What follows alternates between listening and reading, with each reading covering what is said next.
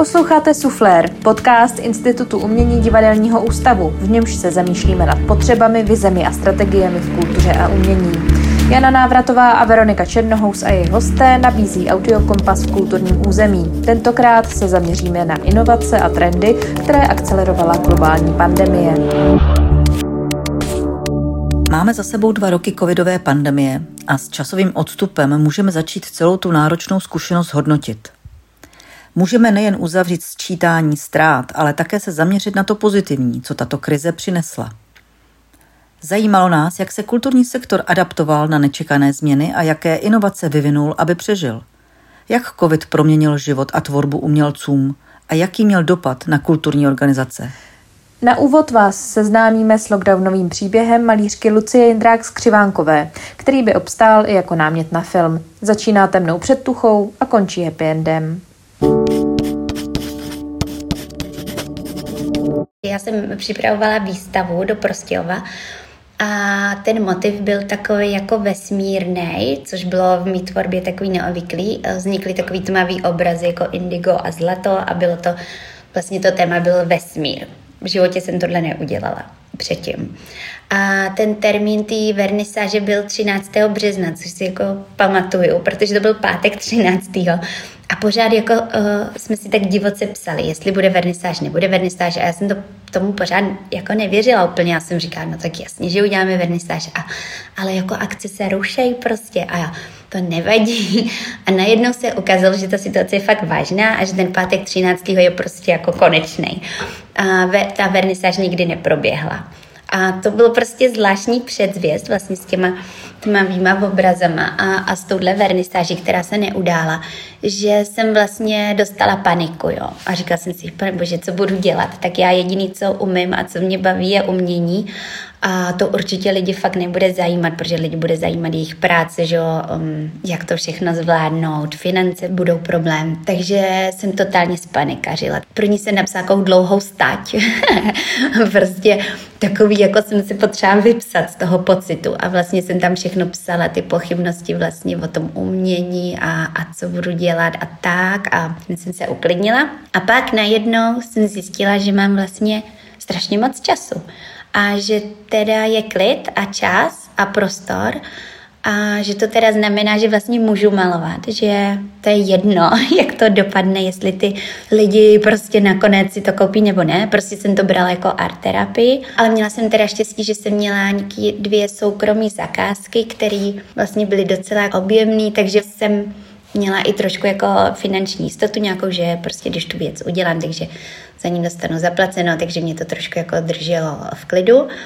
A tím, že manžel vlastně začal pracovat na home officeu, tak tím pádem já získala mnohem víc času na malbu, než kdy v životě předtím. Takže jsem byla zavřena sama v 200 metrovém ateliéru, protože nikdo jiný tam nechodil. A fakt jsem tam pracovala od rána do odpoledne, s manželem jsme se nějak různě střídali a začala jsem se strašně rozvíjet v té malbě. Takže vlastně jsem z toho měla dobrý pocit, měla jsem takovou svobodu a klid, protože obvykle ten umělecký život je takový rozhašený těma různýma večírkama, vernisážema, tak to se vůbec nedělo, takže jsem měla čistou hlavu, to bylo fajn. Takže to nakonec začalo vypadat docela slibně a po nějaký době se objevil takový jako zvláštní efekt, že ty obavy, co jsem předtím měla, že ty lidi nebudou mít peníze, že to nebude zajímat to umění, že to bude na posledním místě, tak naopak se stalo to, že ty lidi eh, tím, že obývali vlastně ty své domovy, který předtím, že to vůbec nestíhali, byli do večera v práci, tak nenou byli doma a uvědomili si, že vlastně si chtějí pořídit umění, nebo taky fungovalo takový to, že lidi měli videokoly a, a za nima bylo prostě nějaký umělecký dílo a oni jako od koho to máš a oni prostě to řekli.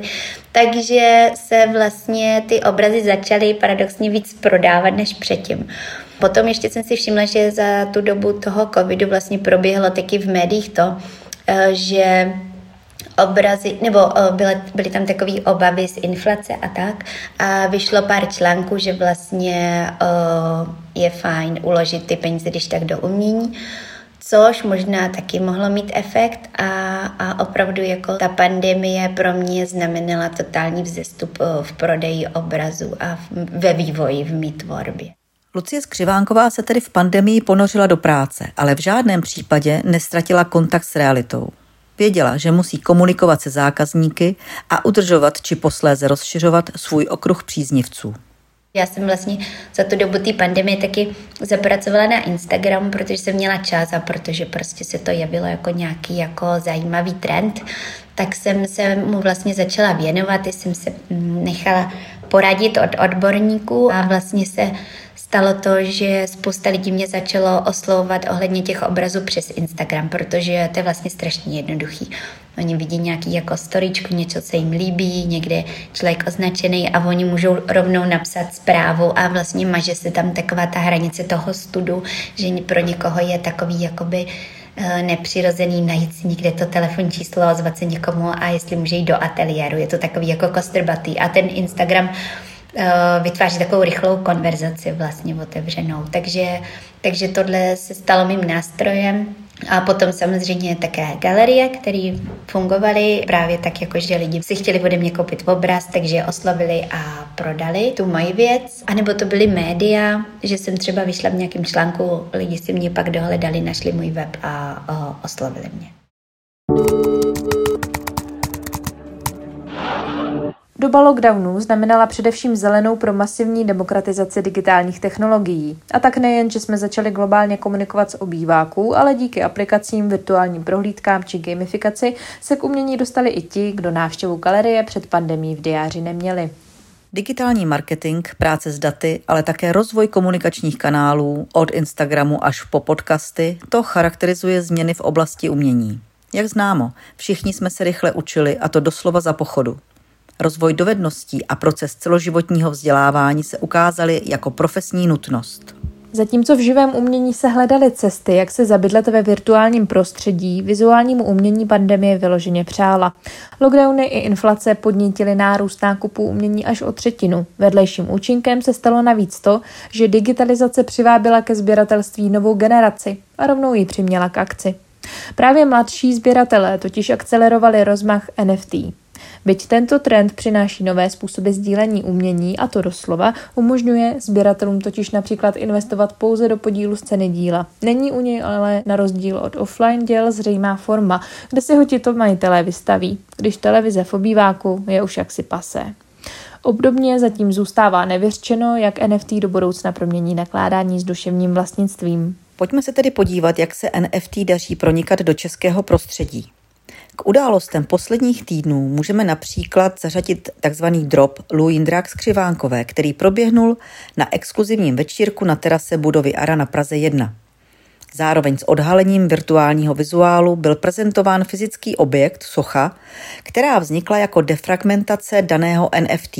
Zní vám to nepochopitelně? Možná si zvykejme. Od podzimu však v Praze funguje dokonce NFT galerie. Kryptoportál hledejte přímo naproti Orloji na staroměstském náměstí. V historickém centru se tak setkává další generace sběratelů umění i nováčci uměleckého kryptosvěta. O NFT a metaverzu pořádá galerie pravidelné workshopy a akce pro tvůrce i širokou veřejnost. Novou globální platformu na konci loňského roku spustila společnost Vive Arts, která společně s Muchovou nadací představila projekt Timeless Mucha, který přináší celosvětovému publiku v podobě NFT ikonická secesní díla a ilustrace Alfonze Muchy. Nesmíme opomenout také českou NFT kolekci Marka Ehrenberga, která je vlaštovkou inovativního pojetí tzv. webu 3.0 filantropie. Jde o pilotní NFT projekt platformy NFTens Art Collective Lukáše Bartoně, Jany Kubátové a Matěje Zimáka, kteří se rozhodli spojit NFT technologii s uměním a filantropií a nastartovat tak rozvoj komunitních, kulturních a dobročinných projektů po celém světě. K NFT přistupují jako ke vstupenci do komunitní filantropie. Třetina zisků z prodeje virtuálních uměleckých artefaktů je věnována na dobročinné účely, přičemž na který projekt konkrétně bude částka věnována, rozhoduje skupina mecenášů, která zakoupila díla v určité, řekněme, edici. A humanitní přesah má i poslední projekt, který bychom v souvislosti s NFT a vizuálním uměním chtěli zmínit – Česká iniciativa NFT Art pro Ukrajinu spojuje ruské, běloruské a ukrajinské umělce, aby vytvořili jedinečnou sbírku NFT na pomoc Ukrajině.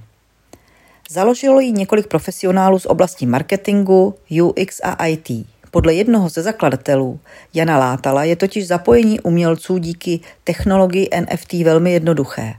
Stačí jen dílo nahrát a dát souhlas s tím, že jeho výtěžek půjde na pomoc Ukrajině. Oproti klasickým aukcím tak jde o záležitost doslova na pár kliknutí. Tyto příklady by mohly budit dojem, že NFT je jen záležitostí pro výtvarnou sféru. Velké naděje s tímto konceptem spojují ale i tanečníci, choreografové a performeři. Tokenizované šíření jejich tvorby by možná konečně mohlo zajistit zlepšení jejich ekonomické situace a ošetření autorských práv. Zatím budeme tuto globální inovaci bedlivě pozorovat. Aktuální propady na trhu s kryptoměnami však naznačují, že než se tento virtuální biznis s uměním v plné síle rozvine, bude se muset vychytat nejedna blockchainová moucha. Byť by se dalo říci, že lecos je tedy nyní ve světě daleko dosažitelnější než dříve, producent a songwriter Jenda Vávra pochybuje, že by to byla největší hodnota, kterou nám pandemie v dobrém slova smyslu přinesla. Kdybych měl odpovědět úplně upřímně na to, co, co pozitivního to přineslo, tak eh, krom toho, že online jde dosáhnout celku slušných a dobrých výsledků, tak to nejpozitivnější, co já si z toho odnáším, je, že si o to víc člověk jako váží těch, eh, těch sessions a těch lidí, když je vidí naživo. Takže pro mě je to pozitivum to, že když já jsem zažil svoji první session, která už nebyla online, ale byla naživo, když se 2021 dalo vycestovat, ještě jsem prostě nějaký měl speciální jako povolení a v květnu jsem byl v Maďarsku na songwriting campu, to je jako velká jako akce, eh, kde se sejde víc těch songwriterů najednou, tak eh, to byl pro mě úplně nejlepší zážitek z celé pandemie, kdy vlastně poprvé se tam sešli lidi a poprvé zase psali dohromady a já, jako jsem, já jsem, když jsem byl v té místnosti ten první den v té Budapešti, tak já jsem mě se chtěl skoro plakat, jako, jak, jak jsem byl úplně šťastný. Jako, takže vlastně to uvědomění si, že to je něco, co stojí za to, bylo vlastně pro mě nejvíc. Hmm. Takže uvědomění si vlastně té hodnoty toho osobního kontaktu a té spolupráce. Dá se očekávat, eh, že po pandemii díky tomu, že byli ty umělci eh, soustředění, naučili se propojovat a jinak pracovat, dá se očekávat třeba zvýšení kvality té hudby, eh, kvality písní, alb, té produkce? No, myslím si, že spousta uh, lidí, a to je taky, taky plus, tak si vlastně um, z logiky věci třeba osvojili nové dovednosti, spousta muzikantů, kteří to do té doby nepotřebovali, tak si pořídili softwary jako Ableton nebo Logic nebo další, v kterých jako se ta hudba dá i produkovat nebo vytvářet a je to takový jednodušší, takže spousta, spousta muzikantů si osvojila tyhle ty dovednosti, to by se na té kvalitě mohlo projevit i nový kontakty skrz ty mezinárodní sítě a přesně jak bylo celkem jednoduchý spojit se vlastně s kýmkoliv v Británii, pokud si to dal do, do kalendáře, protože stejně všichni seděli doma, takže tohle určitě jako pomůže, ale říkám, je to trošku jako rozdíl, protože jako vy děláte najednou jako na písničce, je to jako job a prostě v jeden moment se z toho Zoomu odpojíte Když s někým sedíte v místnosti a navážete s ním skrz tu píseň a to společně vytvořené dílo najednou nějaký vztah, nějaký přátelství, tak to může vydržet na celý život. Tady prostě jakoby uděláte job a vypnete to. A, a to je ten rozdíl, který, který nevím, do jaký míry uh, bude mít vliv na, na kvalitu prostě těch věcí, co vznikaly, nebo ne. Jako pro mě to určitě, jak jsem říkal, smysl má a má jako větší, má to větší smysl.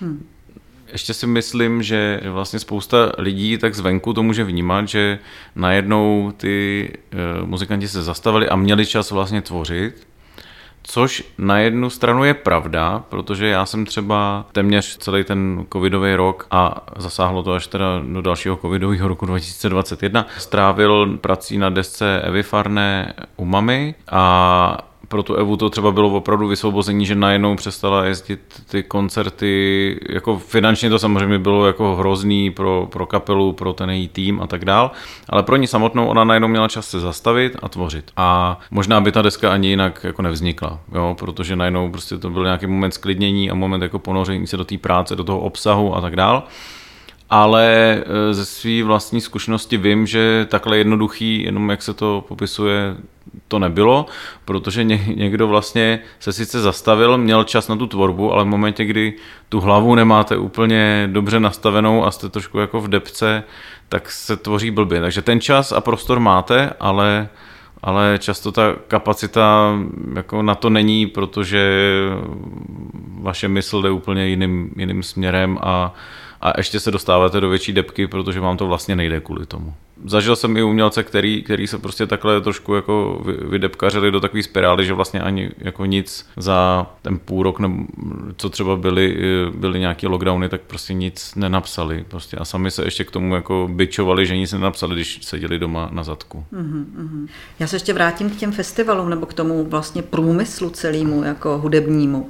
Je možný eh, si představit, že tam, kde to skončilo, tam se zase ty dráty navážou a eh, když teďka zruší se všechny eh, restrikce, tak se rozjede ten průmysl znova, tak jak, tak jak jsme ho znali, anebo když ne, tak co se teda změní?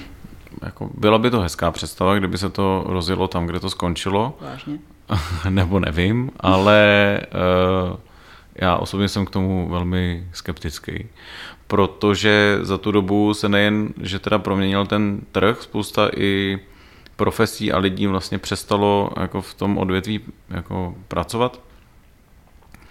A e, za druhý se vlastně změnilo to, e, to posluchačské vnímání a chování lidí. Takže já si myslím, a už to bylo jasný i o těch třeba těch prázdninách, e, kdy vlastně něco šlo udělat a pořádat, tak i velký akce, prostě s velkýma rozpočtama, jsme měli problém tam dostat ty lidi z jednoho prostého důvodu, že dřív to třeba drželi nějaký předprodej, prostě přijela někam velká hvězda, jasný, mám to rád, chci se jí podívat na koncert, eh, ze Spotify jako ten živý zážitek nemám, takže prostě koupím v celku drahý lístek a, a mám to i, nevím, s gastro eh, zážitkem dalším a, a prostě vypiju tam pár piv a, a tohle třeba to je v nějakém jiném městě, takže se tam zároveň podívám a tak dál. A to bude strašně těžký jako na to navázat, protože už jenom na, na ty koncerty nebo festivaly dneska a, a víte, jak to je i prostě teďka kino, byť i běží nebo tak, prostě každý se rozhoduje na poslední chvíli. A je to otázka, jestli se to jako vlastně změní, protože lidem to začalo trošku jako vyhovovat a logicky, pokud prostě investujete, já nevím, 1500 korun nebo 2000 korun,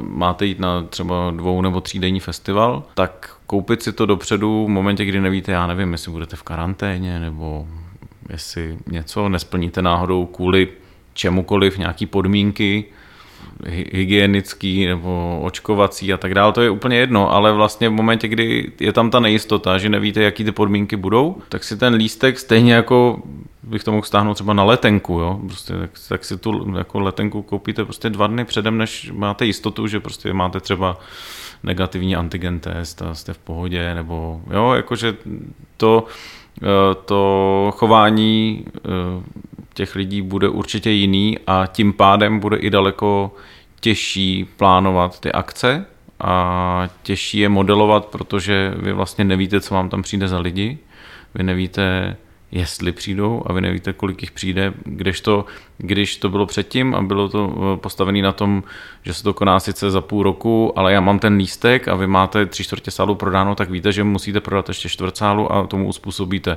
propagaci, marketing, další věci. A teďka budou eh, promoteři postavení do situace, kdy, kdy prostě budou mít ze třítisícového sálu prodáno 100 lístků a teď nevíte, a to bude to třeba dva, tři dny předem a vy nevíte, jestli to máte zrušit, protože za normálních okolností před pandemií bych řekl, jako jakýkoliv příčetný pořadatel by prostě ohlásil jako cancel, jakože prostě když je prodáno 100 lístků, tak prostě nějak se vypořádá s tím umělcem, ale nebude do toho prostě ohně házet další, další stovky tisíc prostě a, a nějak to jako se vyřeší a, a hold ten koncert nebude, ale teďka vlastně nevíte, jestli se vám tam na poslední chvíli nenavalí 2000 lidí nebo ne. Takže v tomhle ohledu to bude zajímavý. Skeptický postoj k návratu předcovidových časů je jistě na místě, zvláště když pandemii vystřídali další krize. Velké kulturní akce jsou a budou v ohrožení a proto se zdá výhodné zaměřovat se i na menší publikum nebo pracovat s jeho přesnější segmentací. V každém případě je nutné svoje publikum dobře poznat. a také si uvědomit, že malá skupina, či možná i jednotlivec, je publikum. Své o tom ví například Písecká sladovna. Když Idu v loňském červnu pořádal debatu Střed zájmu, COVID jako příležitost, mluvil ředitel sladovny Adam Langer o tom, jak byli zvyklí na velkou návštěvnost. Pak ale začali pracovat s omezeným počtem lidí a dokázali využít k prospěchu i práci s časovými intervaly, ve kterých se diváci na výstavě střídali. Experiment s malým publikem samozřejmě přináší jinou kvalitu a řekněme intimní setkání s návštěvníkem. Písecká sladovna si tento vztah vyzkoušela na imerzivní výstavě pražského kempu Urbánia, kterou hostila. Ta vizionářsky pracovala s malými skupinami ještě než to bylo cool před vypuknutím pandemie. Ale přejdeme k institucím. Co pandemie znamenala pro kancelář Soundcheck, jejíž mi se spočívá v podpoře exportu české hudby? A jak se vůbec v době covidu dařilo českým kapelám? O tom nás v Sufléru informovala Monika Klementová. Tak eh, ta pandemická doba vlastně ten hudební sektor eh, ovlivnila velmi negativně a samozřejmě bylo potřeba na to nějak reagovat což eh, se stalo tím, že se začal nějakým způsobem eh, stmelovat, propojovat, komunikovat a díky tomu vlastně vznikla i eh, Česká obec hudební, která ve finále začala ten hudební sektor prezentovat a snažila se vlastně získat z toho hudebního sektoru nejvíce informací o tom, co by vlastně jim pomohlo, co by se dalo dělat a nějakým způsobem teda zastupovala ty, ty zájmy. Dá se říct, že role České obce hudební byla jenom významná pro to pandemické období, nebo její role pokračuje? Eh, tak samozřejmě Soundcheck vlastně měl takovou vizi, aby vznikla eh, asociace, která by zastupovala ten hudební sektor, eh, ale vlastně paradoxně až ta doba pandemická tomu napomohla. Takže vlastně dalo by se říct, že to je to pozitivum, které z toho zešlo ale samozřejmě ta ambice toho, aby ta práce nebo prostě to zastupování toho sektoru byla nadále a byl to vlastně funkční článek, který, který ten hudební sektor nějakým způsobem eh, reprezentuje. Takže ta ambice tady je a myslím si, že teď už je to nastavené tak, že by se nemělo nic změnit a měla by pokračovat dál. A pojďme tedy k těm eh, pozitivním zkušenostem, případně inovacím nebo schopnosti se adaptovat v této době těžké. No, Samčík vlastně musel velice rychle reagovat na tu situaci, protože tím, že um, hodně ty aktivity jsou založené na na exportu, na tom, že koncertují čeští umělci a prezentují se venku na, eh, na zahraničních showcase festivalech a turné a koncertech, tak vlastně musel velice rychle přijít s nějakým nápadem, jak tomu hudebnímu sektoru, respektive těm hudebním umělcům pomoci, aniž by tedy jakoby eh, podpořil tu, to živé umění. Eh, měli jsme takový zajímavý eh, podpůrný projekt, který se jmenoval Connect, který vlastně byl o tom koncertování v zahraničí a v Čechách a přeshraniční spolupráci. A ten jsme teda nahradili, vlastně jsme přemýšleli, co se dá dělat v té době pandemie, tvořit. Takže vlastně jsme vytvořili Connect Create, eh, nový program, eh, který byl teda velice úspěšný. Vlastně to byla taková zkouška, jak to bude eh, vypadat. Přihlásilo se vlastně mnohem víc kapel, než jsme očekávali, takže jsme mohli tak ehm, polovinu vlastně nějakým způsobem uspokojit. A dalo nám to takový nějaký jakoby obraz o tom, co, co ty kapely potřebují. Ehm, jsme rádi, že jsme opravdu velmi pozitivní ohlasy na celý ten, ten nápad, že vlastně jim to dopomůže do budoucna třeba i spolupracovat s tou zahraniční kapelou, že teď teda něco vytvoří a už na základě toho si domlouvají turné, pokud teda se ta eh, situace změní, takže vlastně mělo to velmi jako pozitivní dopady i na nějakou tu psychickou stránku těch umělců, že mohou tvořit, že mohou dělat něco, něco nového. Mm, vím o případech kapel, které už se vlastně v podstatě chtěly rozpadnout, ale vlastně tohle jako nakoplo, že pojďme ještě něco udělat. Měli třeba už nějaké zpřátelené zahraniční hudební umělce a tohle byla vlastně možnost, jak s nimi navázat kontakt, jak vlastně pracovat eh, i v této teda těžké době. A my teda tím, že to bylo takhle jako úspěšné, tak jsme se rozhodli v tom pokračovat, takže vlastně eh, nebýt vlastně covidu, tak možná by nás tohle, ehm, tenhle program nenapadl, takže to je taky jedno z pozitivních vlastně aspektů. Eh, a to jsme se rozhodli ještě navýšit, takže jsme tomu dělali takový jako update, že krom toho, že teda spolu vytvoří nějak, nějakou skladbu, tak eh, jim dáme ještě support um, mentoringový. Takže zapojíme zahraniční profesionály, který jim ještě jako můžou poradit v té tvorbě nebo uh, v tom nahrávacím studiu nebo prostě kdo, co bude potřeba. Tak, uh, takže to trošku updateujeme, ale určitě v tom budeme pokračovat. Pojďme si ještě udělat takovou malou burzu dobré praxe a inovací, které bychom možná bez pandemického času nezaznamenali. Připomeňme masivní rozvoj VOD platform, konceptu live cinema, gamifikaci, proměnu práce s publikem nebo zmiňované technologie NFT a související demokratizaci, ale i komercionalizaci umění. Uvidíme, jaké inovace a technologie s námi zůstanou a jaké vyšumí. Vzpomenete si někdy na Clubhouse? Pandemické roky byly zkouškou i pro velké kulturní instituce. Galerie, muzea, divadla. I oni se museli přizpůsobit změněnému režimu, adaptovat se, začít konečně víc zohledňovat diversitu, inkluzi i interdisciplinaritu. Tedy nastavit svoje vnitřní fungování tak, aby odpovídalo reálným potřebám svých uživatelů. Komplexně se nad tím, co se změnilo a možná i pozitivní slova smyslu evolvovalo, zamýšlel ředitel městských divadel pražských Daniel Přibyl. Mě v souvislosti s eh, pandemí eh, napadají dva aspekty toho, co jsme prožili. Ten jeden, řekněme, negativní se teď snažíme zúročit v takový velký koprodukci, kterou děláme se několika desítkami partnerů napříč celou Evropou. Jmenuje se Katastrofa. A vzali jsme si vlastně za příklad Starý řecký divadlo, kde se ta polis snažila vždycky nějak vyrovnat s tím traumatem, který ji postihlo eh, skrze drama a skrze divadlo. Takže jsme se vlastně spojili divadla, jednak jsme se propojili eh, přes hranice a jednak i eh, na nějaký delší vzdálenosti. A vznikají původní hry, které se snaží vlastně na půdorysu těch vzorů starých řeckých nějak vyrovnat s tím, co jsme zažili. A to mám na mysli teď ty desetitisíce, sta tisíce eh, globálně řečeno mrtvých lidí a ty další ztráty eh, duševní, který teď teprve můžeme nějak eh, zhodnocovat a sčítat. Tak to je, to je třeba příklad toho, že i ta smutná zkušenost se může proměnit nakonec v nějakou mm, v nějaký tvůrčí výsledek. Ale to není úplně to nejdůležitější. To podstatné je bilancování, co nám zůstane po té pandemii dál k užití, k, co jsme se naučili a co můžeme dál rozvíjet.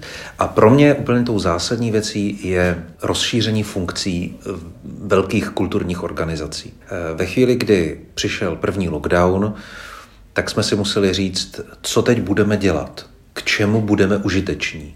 A v té první fázi to bylo eh, velice intuitivní. Šily se roušky a vyráběla se zábavná videa a bylo to takové vzájemné, spíš na vlně nějaké solidarity celospolečenské. Ale když pak bylo jasné, že přijde i druhá vlna, po ní třetí a čtvrtá a další a že eh, ta krize potrvá mm, v řádu let, museli jsme začít řešit proměnu fungování celé té organizace aby dál mohla poskytovat veřejnou kulturní službu. To znamená to, k čemu je zřizovaná. A ve chvíli, kdy ta hlavní činnost, ke který jsme zřizovaní, to znamená dramatická činnost, eh, realizovaná prostřednictvím eh, živých představení pro publikum, eh, není možná, tak v tu chvíli se velmi hodí ostatní funkce, který do téhle chvíle divadlo mělo jako velmi dodatkový. A najednou se ukazuje, že právě v takových situacích můžou tyhle ty další funkce učinit z té organizace celospolečensky platný prvek, subjekt, nebo jak to nazvat, eh, že najednou ta organizace umí obhájit svoji existenci. A my jsme si prošli za ty dva, skoro tři roky řadou pokusů o milů a z nich nám vyplývá, že za prvý důležitá je vzdělávací funkce. Ta trvá pořád. Dokonce v případě lockdownu, který se dotkl i škol, najednou ta vzdělávací funkce divadel byla ohromně přínosná. Najednou jsme eh, vyráběli nejenom videa, různé eh, podcasty a osvětový a vzdělávací pořady, ale vlastně dál jsme pokračovali i na práci, která se nám bude zúročovat po tom, co se pak zase ty, ty školy vrátí. To znamená různé metodické mapy, různé workshopy, různé herecké kurzy a tak dále, tak dále. Digitalizace všech lektorských úvodů, všech, všech možných materiálů, který, který najednou překlápíme eh, na web, který najednou eh, umožňujeme lidem stahovat, eh, tak vlastně ten vývoj, ten development tímhle směrem, to byla první věc, kterou jsme se naučili a která už nám zůstane.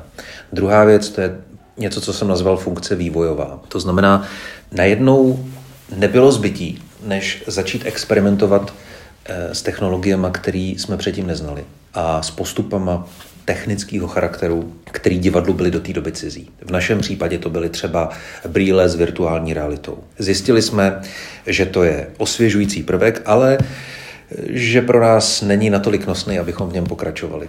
Ale prošli jsme si celou tou fází eh, exponování toho projektu, zapojení široké veřejnosti a vyhodnocení. A takovýchhle vlastně technických experimentů jsme udělali celou řadu a některý nám zůstávají. Například vstup do divadla skrze turnikety. To znamená vlastně divákům už se netrhají vstupenky, už se skenuje čárkový kód, ten vstup do divadla už začíná být čím dál tím víc automatizovaný.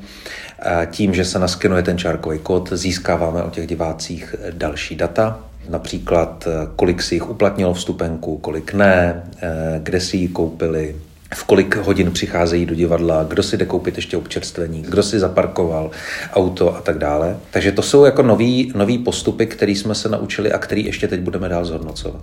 Další funkce, která pořád trvá, ať je pandemie nebo ne, a může nabývat na důležitosti, je paměťová funkce. To znamená vlastně, že z těch divadel se stávají eh, paměťové instituce, které můžou jednak, jako v našem případě, vydávat dál časopis, který se dál používá k tomu, že se tam eh, probírají i aktuální témata, třeba co se týče pandemie, nebo třeba co se týče toho, co bude po té pandemii. No a nebo v našem případě začínáme vydávat, nebo začínáme, pokračujeme ve vydávání knížek. Tím vlastně zhodnocujeme to, co zase za lockdownu nebo za omezení činnosti hm, nám pořád v divadle zůstává. To jsou archivy, to jsou vzácné dokumenty, které se jinak nedostanou, eh, kromě příležitostných výstav na světlo. A teď najednou vznikla knížka v hodinách komedie, spoustu těch materiálů jsme dali na sociální sítě a podobně. No a pak je to samozřejmě funkce sociální. Ta sociální funkce je taková nečekaná pro divadla. My se s ní vlastně učíme teprve pracovat. Týká se třeba e, začlenování různě znevýhodněných eh, diváků eh, do eh, kulturního života. Třeba diváků s různými poruchami zraku, pro který vlastně třeba během covidu jsme vytvářeli řadu specifických formátů, různě upravených podcastů, různě upravených poslechových formátů. To jsme se všechno učili právě během covidu, kdy na to byl čas, kdy na to byla kapacita. No a teď v tom pokračujeme s velkým ohlasem. Jo. Stejně tak uh, už s trošku omezenějším rozsahem.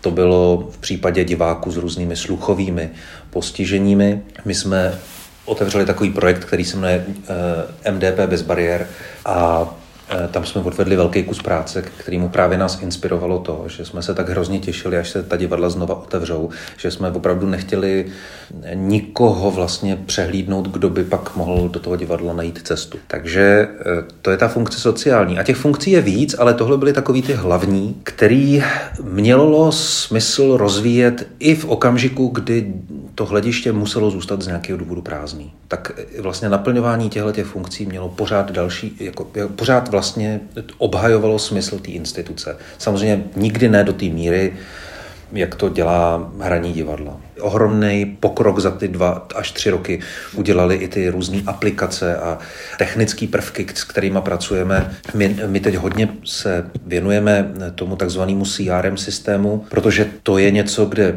je české divadlo ještě hodně pozadu e, oproti západní Evropě my bychom chtěli být takovými jako pionýry v tomhle. To znamená, my jsme se teď naučili během covidu, jak důležitý je uchovávat si e, rychlou a efektivní komunikaci s diváky. Rychle jim říct, pozor, je lockdown od zítřka, nebo onemocněli nám herci covidem, zítra nehrajeme, nebo pozor, je změna, nemůžeme hrát tento titul, nebo rychle potřebujeme doprodat lístky, hnedka je, potřebujeme jim o tom dát e, vědět a tak dále. A COVID přinesl velkou vstřícnost diváků k tomu poskytovat svoje osobní údaje, minimálně telefonní číslo a e-mail protože i v jejich zájmu bylo, aby byli co nejrychleji eh, informovaní.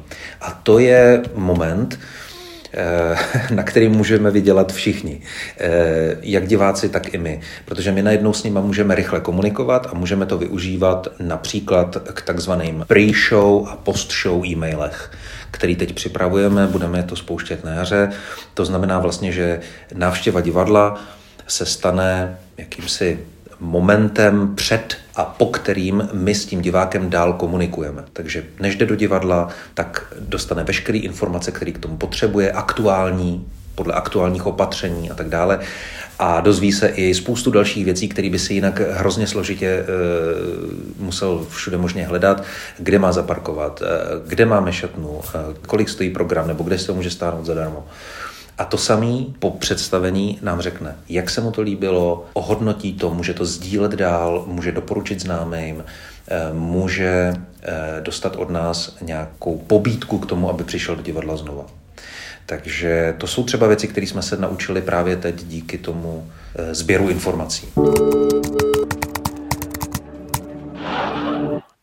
Analytici uvádějí, že na změny, které nyní pozorujeme, bylo zaděláno už před pandemí ať šlo o donáškové služby, VOD platformy či práci z domova.